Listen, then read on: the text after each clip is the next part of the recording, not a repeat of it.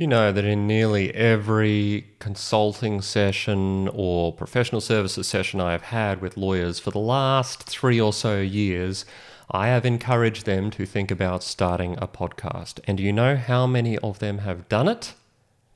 0. Zip, nada, none. And the question is, for those of my current and former clients who are continuing to ignore my advice when it comes to producing that kind of content, is it now too late? Has the bird flown the coop? Has the ship sailed? Has the horse bolted on starting your law firm's podcast? That's the question of the day.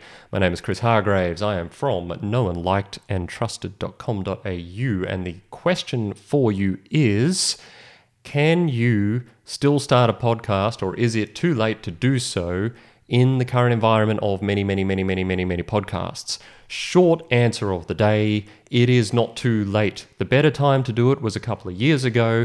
Now is still not a bad time to do it. In your industry, in your niche, in your workspace area, whether it's insolvency or family law or commercial litigation or building and construction or criminal law, whatever it is, there is probably still a limited number of other people in that niche who are producing a podcast of any merit. There are certainly plenty of podcasts now for lawyers. I was, if I do say so myself, one of the earlier ones with my Tips for Lawyers podcast that has been going for a long time.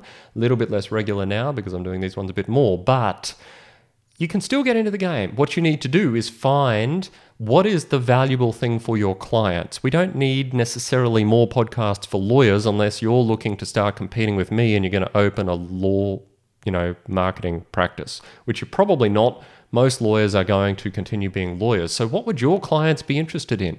What kind of content can you put out there? Is it war stories? Is it interviews? Is it pure legal stuff? Can you just do chit chat? Can you do informative things? Can you take some of your webinars or your papers and turn them into podcast?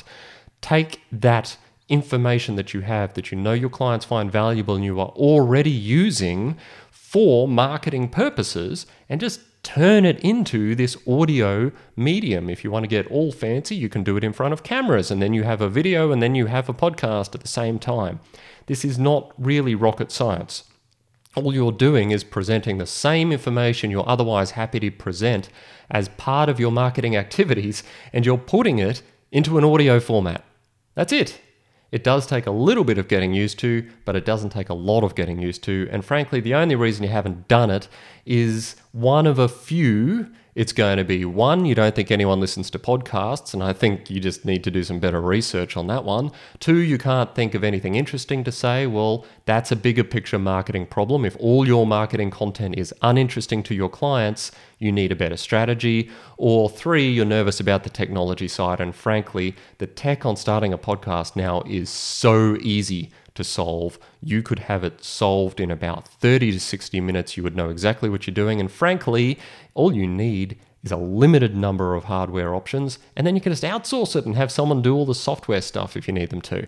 So these are not difficult problems to get over. If you don't have the time, get someone else in your team to do it. If they don't have the time, get someone else to do it. This isn't difficult. There is still time to get into podcasting. Please do it. If you need help, you know where to find me. That's all.